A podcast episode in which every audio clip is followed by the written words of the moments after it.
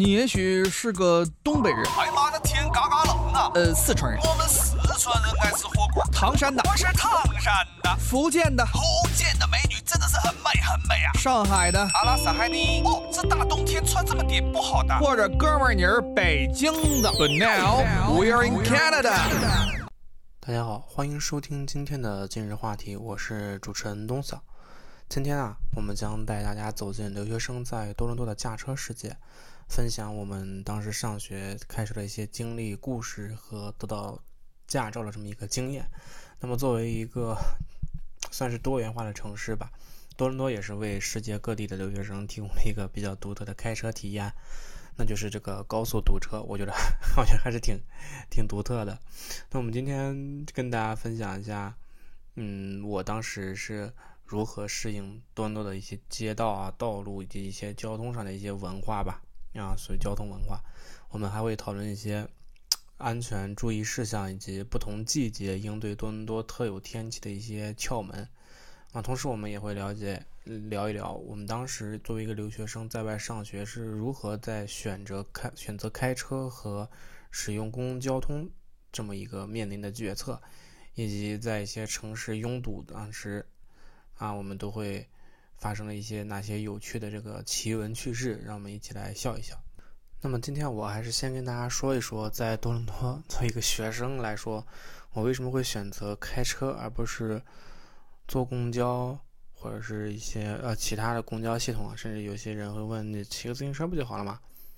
对这些问题，其实很多是国内没有来到来到这边的，没有来到加拿大和多伦多这边的朋友所提出的一些疑问吧。这个选择其实是根据每个人不同的情况来选择的，啊，当然开车和交通工具也并非两个，也并不是说我开车我就是因为我有钱，或者是我，呃，没办法吃公交坐公交的这个苦，或者是怎样，啊，这都是一定的误区，就好像我们上一期节目。在讲你究竟是在校外租房还是在宿舍租租房啊？宿舍居住一样啊，很多人都会对这个存在一定的误区。那么，其实在外租房肯定是导致你开车的一个原因之一，也是一个比较重要的原因。因为你租的房子在校外或者是在一些其他地区，那你去上学难免就是说要看到这个。呃，要进行一个交通工具上的选择，你究竟是开车还是坐公交？那么一开始，其实东晓在大一的时候是选择坐公交的，啊，大一确实选择公交。嗯，当时东晓是住在离学校大概有个二十公里、三十公里的方向吧。那之之所以为什么住这么远呢？大家可以去听我上一期的节目，有讲了。就主要原因就是因为，嗯嗯，上学呃。就是平时生活是比较方便的，因为在学校宿舍确实不是很方便。那么当时刚刚选择坐公交的时候，嗯，还想说啊，一定要坚持坚持，嗯，我只坐公交啊，我不买车，这样能够能够啊省点钱。因为当时因为就是多大坐在密西有 UTM 的学生在密西坐公交是。免费的啊，也不是免费的，就是你刷学生卡就可以啊。因为你在交学费的时候，其实已经支出了一项这个公交系统的钱，所以说你在你只要出示这个公交卡和这个学生证，你在密西范围之内是免费坐的啊，就是到处随便坐都可以。那一开始我都是坐公交去学校，那大家要知道，坐公交去学校的话，就是算上你等车的时间，就可能要一个小时到。一个小一个小时到一个半小时这么一个时间，嗯，其实每次，当然坐公交并不是很困难，比较困难的就是在等车的时候，在等公交车的时候。那其实当时一开，当时一开始是夏天嘛，呃，还没有太大的顾虑，无非就是风大、太阳晒，这点都还好。但是到了的冬冬天，大家在等公交车的时候还是比较蛮辛苦的，因为有很多雪地。嗯，我是因我是因为自身吧，有一件事情。就是让我坚定了要买车。就是我有一次 上学，在那个在等公交车的时候，被上一班公交车溅了一身泥啊，就是 溅了一身雪。是，然后还是蛮冬天还是蛮冷的嘛，然后就不是很舒服。而且你的心情肯定不会好，因为你刚刚穿好衣服准备去上学，就被溅了一身血。在等公交车的时候，而且天气又那么冷，那时候就赶紧回家跑回家换衣服。嗯，当时还没有感觉什么，就是只是有点沮丧和难过。但是换一车下来之后，在同样的一个位置，我又被溅了一身血，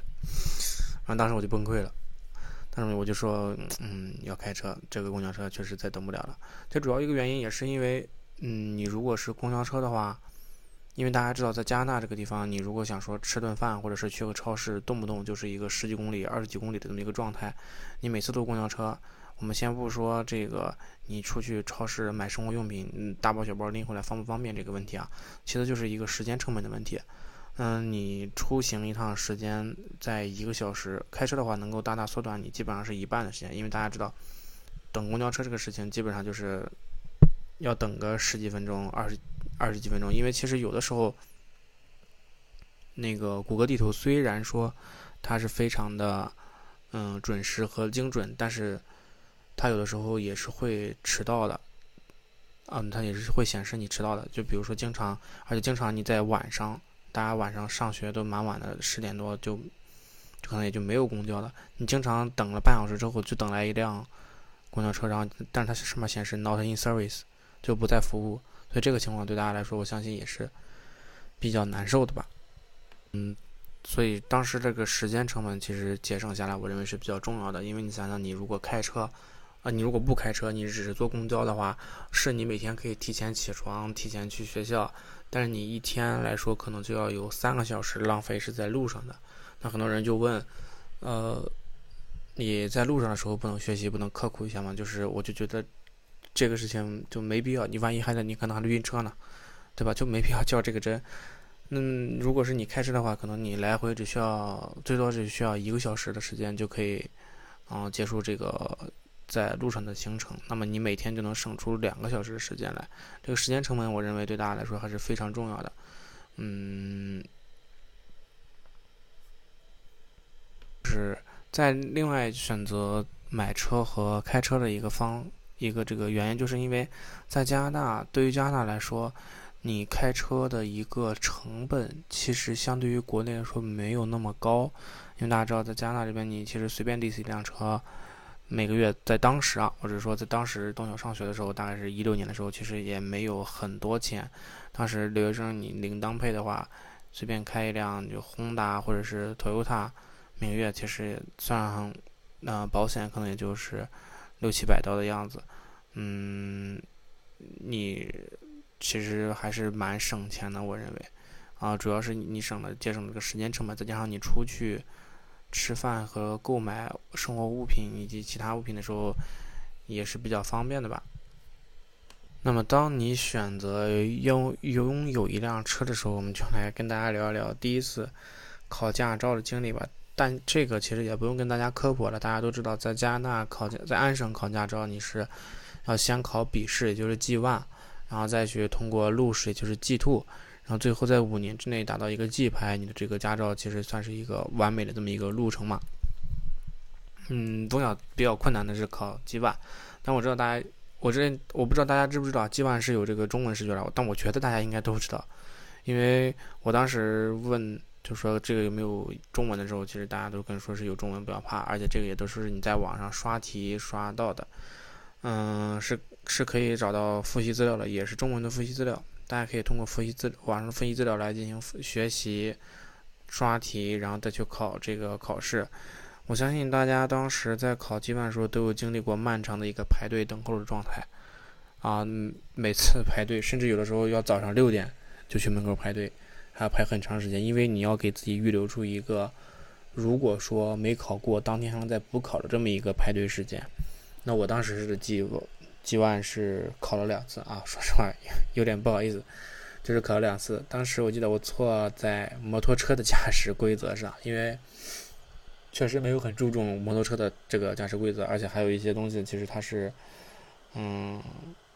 数字化的东西有一点模糊，就比如说。嗯，当时同学特别不理解的一个点就是，嗯，交规有规定说加拿大在你是拥有 G one 的时候是不能够喝酒开车的，然后你拥有 G two 的时候，是你喝多少酒是可以开车的，然后喝多少酒是旁边有一个 G 牌的人可以开车的。那如果你是 G 牌的话，就是你喝多少酒是可以开车的，就是有这么一个规定，而且这个数字其实还是蛮精准的啊。还有就是让我感到很有意思，加拿大这个交规就是你喝你大家应该知道，应该就是喝酒你就不应该开车，为什么会有这个规定？就是规定喝了多少酒之后你可以开车，然后喝了多喝了多少酒之后你旁边有一个司机可以开车，就这个规定我真的觉得就很就很离谱。喝酒就不应该开车？难道谁喝酒会出去自带一个杯子说哦我喝这么一杯就可以开车了？那这不是在拿自己的生命开玩笑吗？所以当时对于出于这个对于这个政策的不理解啊，然后考试的时候我就选择了那个 就不能喝酒。当然是开玩笑了，就是但确实考试没考过。所以但是也是也确实是那个那个政策，我确实有一点觉得感觉有点离谱了。我觉得就出于安全考虑，喝酒就是不应该开车。但是但当天嗯考完那一次之后，嗯就没过嘛，嗯。之后马上东晓就排队又考了一次通过了，所以说当时的 G two G one 我是考了两次，然后大家要记住一点就是说，嗯，你考完 G one 之后是不能够马上立刻去考路试的，你要经过八个月的漫长等待，嗯，你才能去考这个 G two，也就是说才能去考这个路试。当然，如果你要是有中国的驾照的话。啊，如果你要是中国的驾照，你公证一下拿到这边来出示，在你考 G1 的时候，你出示这个驾照，你就可以证明啊，你说我拥有一个基本的这么一个驾驶的嗯能力，所以说你就可以不用等八个月，好像是你就可以等一个月，你就可以去考这个驾照了。但当时东晓是没有这个中国的驾照的，所以就是老老实实等了八个月，然后学了八个月之后才去参加了这个考试。那么在学车的时候，其实也是一个比较有趣的经历啊。我以为，因为当时刚从中国来到加拿大嘛，我以为学车就是报送了驾校，然后在那里学习左转、右转、倒车入库，然后平行趴车，各种会有一片空地在那。其实不是，我当时都震惊了。我当时学车的时候是一个中国的大叔，嗯，然后呢，他把教练车开到我们家门口，然后他说：“嗯，先教你看一看这个车的基本。”情况，然后他带着我围着车转圈之后，他自己就上了副驾。我当时没有完全没有开过车，他就让我坐在驾驶上。我以为他只是让我坐感受一下司机的感受，没想到他跟我说说这个是油门，这个是刹车，然后这个是转向啊，然后这是方向盘，就走，就直接就走。我说我说上哪去？咱这是这是这就是要上路了吗？嗯，所以第一次来加拿大学车的小伙伴千万不要感到惊讶，加拿大这个学车就是这么狂暴。啊，就这么简单粗暴，就是你直接就是，就是这是刹车，这是油门就走。然后当时就是跟我司啊那个教练师傅就跟我说，啊你这个转向要怎么打，基本的一个交通规则，嗯，然后 stop sign 要停多少秒，不然警察会抓你。右转要停，有些地方能停，有些地方不能停。当然一开始的时候并不是上马路啊，第一开始就是在你的小区里大概转了这么。几圈七八圈之后就开始上路了，当然一开始上路的时候还是很紧张的。不过大家也不要像我这么紧张，因为其实你如果处理不好这个情况，因为首先这个教练车它的头上都是有，就是就是说我不是说教练头上，是这个车的这个上面都是有这么一个教练车的这么标牌的。就说你在路上，大家知道你是教练车，都会让着你啊。那但但是他们会骂你，他他他他不管你也听不见，其实也无所谓，就是。呃，会让你甚至会知道你是一个新手，是在练车，所以大家都会在这个路上对你一些进行一些合理的规避吧，算是。那么其次就是说是这个教练车，它是有副刹车的，是在教练的那个副驾驶那个位置啊。一旦出现一些紧急情况，就是说，嗯，你就可以刹车啊，它是可以刹车，所以说你也不用太为这个安全所担心吧。嗯，当然还是要这个双手紧握方向盘啊，双手紧握方向盘，好好开这个车。嗯，反正就是东想当时大概学了有七天吧，七八天的样子，然后就每天在车上，嗯，大概开一个小时到一个半小时，啊，教练就是前三天基本上都是在我带我在附近家附近的一些路线大路上进行开，然后后面三天是当时就是这个教练的这个嗯，教学方法也是很很奇特，是主打一个就是说是咱这个以赛代练。当时教练有大概有三个学生是要去参加这个路试的啊，然后过程当中可能会要经过一段高速，于是教练就因为就说因为他们考完下一批就是我了嘛，然后那个教练就是带着我，这样说让我开高速带着他们。那第一次开高速的时候还是蛮紧张，因为这个车流的这个还是挺快的，但是其实开下来之后才感觉出来。嗯，开得快其实不还不可怕，你在高速上开得慢才是比较可怕的一件事情。所以说，大家在学车的时候一定要克服自己心里这个恐惧啊，就是就是上高速你不要太紧张啊，你就放平常心就可以了。呃，参加驾照的这个考试啊，嗯，就是中国就是教练，我不知道国国外的教练会不会做同样的事情啊。但反正中国教练会带你提前去考点跑几天，啊，就是跑几次，带你熟悉熟悉，说这个地方他会怎么考，啊，这条路他会从这儿左转右转，然后你可能会从这里上到高速，你可能从这里会有一个变线，有一个啊三点掉头，嗯，就各种带你熟悉路线，基本上你跑两圈之后，你再去考试，嗯，一般来说是没什么问题的啊。但是东晓也是碰过有些朋友就是。怎么考怎么不过，怎么考怎么不过，那种就是，嗯，但是我只能说，就是也不要灰心吧，啊，我嗯也不要灰心，就是早晚会过的啊，早晚会过的，就算不过也没有关系啊，你再撑几年，你再撑几年，你再撑几年，这个自动驾驶就开始了，就不用你开车了啊，还是很不错的。那我们说完，那 G 牌的考试其实就很简单了，就是说相对于 G two 来说，我相信大家就如果是说是生活在北边，或者说是生就是马汉嘛、约 North York 这些地和 Richmond Hill 这些地区的，以及你像西边密西啊、奥克维尔、华里罗、伦敦啊这些城市的。汉密尔顿这些城市的小啊小伙伴们，其实也不用担心，你们考完 G Two 之后，大概率都会上到高速。不过，只不过大家要记得，G Two 上高速是有条件的，你旁边是要有 G 牌的人陪着你才能上高速的。所以这个条件还是比较严格的啊。你就是他不查你还好，他查到你那还是蛮重要的。那么 G 牌的考试跟 G Two 其实差不多，只不过就是说要有一段上高速的经历。啊，当时我觉得还是。以跟大家分享一个自己的经验吧，我建议大家去考试的时候，尽量避开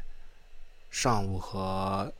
下午，其实大家最好中午去考，因为我不知道为什么，我当时在密西考试那个考点，上午和下午的那个大货车特别的多啊，我在高速上大货车特别多，然后就就当时发生一件事，就是一个大货车，嗯，我在正常行驶，然后大货车向突然向右转到我这个车线里。啊，我这条车道里，然后我就别了我一下，然后还好我当时反应及时，然后一个呃小刹车，再加一个小变线，就把这个危机度过去了。当时那个旁边那个考官啊，也是吓得不轻，但是他看到我当时这个应对比较沉着灵活，也算是给了我这个通过，也是一个小插曲，但是还是蛮危险的，所以说大家。可以问一下教练，就是这条路上什么时候大车比较少，可以去挑一个大车比较少的时候去考试，还是蛮重要的。那就说完这个拿到驾照之后啊，就跟大家说说一些留学生开车一些有意思的事情吧，分享吧。首先，我给留学生们啊，也不知也不知留学生们啊，就是我跟我给开车的朋友们一个忠告，啊不是忠告啊，忠告是自己自己出问题，就一个建议啊，就一定要记住。就千万不要喝酒开车，因为喝酒开车的人真的太多了，在多伦多，非常的危险。那东晓身边人就就有人喝酒开车，嗯，还是还是蛮危险的，就是经常做一些提心吊胆的事情。上次东晓知道有一个人喝酒开车把车撞报废了，虽然人还好，人没什么事情，但是也是一笔财务损失，而且还会被控告这个醉酒驾驶。你打起官司来也是很麻烦的事情，啊，所以千万不要醉酒驾车，啊，男生也不要醉酒去送人啊，或者是牵人这种，也不要去做这种危险的事情，因为每年都会有留学生的车祸出现，啊，不管是醉酒开车还是在高速上高速快速行驶就开快车，这都是很危险。所以说，在加拿大这个地方一定要注意自己的，啊，开车一定要注意安全，安全驾驶才是第一位的。那么我说一下，在加拿大开车和在中国开车的一些体验吧。我说句实话，我觉得加拿大开车好文明，就已经很文明了，因为大家基本上打车，呃，就不是打车，就是这个变线会打灯，转弯会打灯，都是有这个行为好习惯的。就是我跟你说一声，哎，我要变线了，然后就打个灯示意一下。但我回到中国之后，发现就大家好像没有这个没有这个船没有这个意识，就是变线完全靠想象和。与后面的司机进行这个意识间的交流，就是就是我希望他看见我要变线了，他会做出一定的刹车或什么。一旦后面的司机走走一下神儿什么的，这种交通事故还是蛮危险的。所以这一点我真的还是要表扬一下加拿大。那表扬一下加拿大，嗯，这个开车的好习惯还是非常不错的，非常非常好。哦，值得注意的是什么呢？值得注意的是你在加拿大开车啊。加拿大的这个，嗯，你会发现加拿大路上的警车特别多，啊，你是跟在中国不一样，因为加拿大警察不需要巡逻，啊，他也不会在警局里待着，他就会在路上去开开罚单什么的，啊，很有意思，嗯，但是大家一定要注意啊，在在在加拿大或者在美国开车，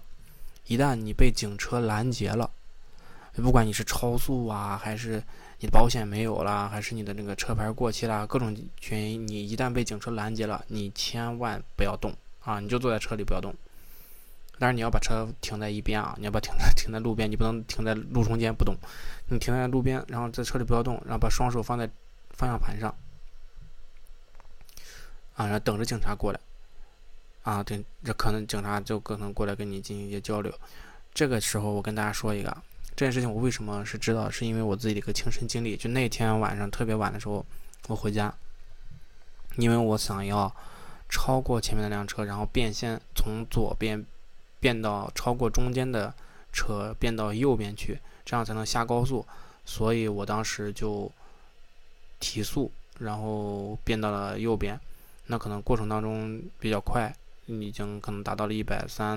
一百四的这个速度吧。就算是一个超速嘛，然后就被警车，呃跟上了，然后他就让我停在一边。那当时他停，他是停在我的后面，我当时还不知道是要把这个不能动翻车，我就下车了。啊，我下车之后，警察非常紧张，他一紧张，我更紧张了。就我们两个就面面相觑，然后他他就用那个车上的那个喇叭，车载喇叭就一直在跟我说说让我回到车上，然后不要动，回到车上不要动。然后我就回到车上不要动，然后他就问了我一些问题。然后就跟我说，下次千万不能那个在在车上，然后警察被叫来之后就下，因为可能会受到一些，他可能会认为你是袭警，因为你知道，在美国和加拿大，民间是可以拥有枪支的，那么人留在车内的话，这个你的这个射击范围啊是比较有限的，所以说对警察来说比较安全啊。如果你贸然下车，说实话是有严重的这个袭警倾向的。你我当时很庆幸，我就是碰上一个老警察。我要是碰上一个新警察，他上来先给我一枪都是有可能的。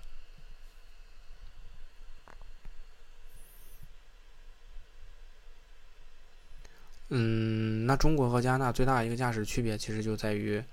啊，中国是行人让车，而加拿大是车让行人。即使路权完全属于在这个汽车的情况下，啊，你在路面上遇到一些违章的行人，也要避让。也就是说，你在这个高速上突然开着开着，突然来了个人在中间。啊，你如果不小心把他，你不小心撞到他，那你这个问题你也有问题。所以说加拿大就是还比较在乎人权的，啊，路权不不路权不如人权。那而且是这个过马路也是这样的，就是中国是你只要不碰着这个人，你绕过他或者是减速慢慢通过都是可以的。但加拿大，你是必须要一脚踩死，直到行人完全离开你的这个行驶路线，才可以再继续走。啊，如果这个行人没有离开，嗯，路线，你就车就得一直停着，啊，就得一直停着。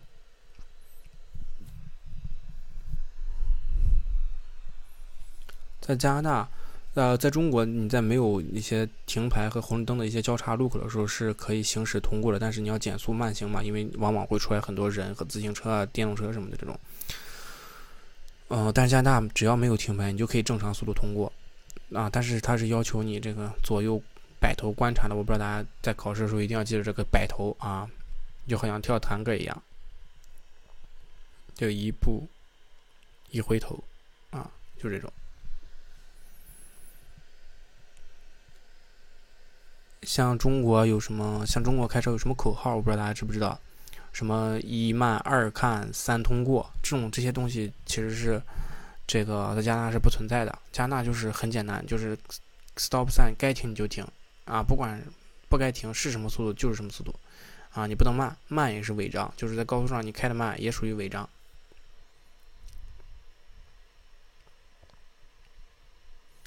那其实。嗯，刚才我们说到这个摇头这个问题啊，也是在加拿大开车留的一个习习惯，就是我老是摆头啊，老是摆头，就是嗯，我变线的时候也会看一下盲点什么的。但我回到中国之后，我每次开车，我妈都会问我，你说你为什么老回头看？你回头看什么？你就变就行了，你就变就行了。我当时就特别无语，我说我说我变，我说后面有车怎么办？我妈说后面车会让你的。我说。我说，我说，那这关，你现在你就分不清是素质高还是素质低啊？还有一些，就是也不是说是这个，嗯，呃，也不是说是非得跟开车有关了，就是你跟乘车也是有关系的。就是在加拿大，这个安全带是必须要系的，即使你在后面也是要系的。这两年中国的安全带啊还比较好，前面前排是要。就是强制要求系安全带的，那后排还是有很多人是不管的。那在加拿大来说，当然我知道各位在加拿大在后排也是不系安全带的，啊，但是法律规定是一定要系的。也就是说你在被警察查到的时候就是二百，好吧？你也不要问我怎么知道的，查到就是二百，查到就是二百。所以每次大家我们留学生我们经常出去玩的时候，大家一辆车。如果假如说超速被警察破下来，我们后排的朋友第一时间就先把安全带系上，你不能再多交两百。然后我在加拿大开车比较有意思的事情，就是我每次经过一些比较偏僻的路的时候，都是有一些路牌儿，然后路牌上面都画了很多小动物，这个是我在中国真的很少见到的，在加拿大真的经常见，就是说它是在提醒你这附近有鹿、有熊、有狼，啊，有鹅。有各种东西的出现，就感你仿佛在野生动物园里开车一样，特别有意思。而且在高速上，其实也经常大家会发现一些，嗯，还是比较可怜，发现一些小浣熊饼啊这种，就是小动物不小心走在了啊高速公路上，然后然后被变成一个，然后被被碾压了嘛，还是挺惨的。那在中国其实很少碰到这种情况。很少碰到这种情况。不好吧？最后，在本期节目的最后，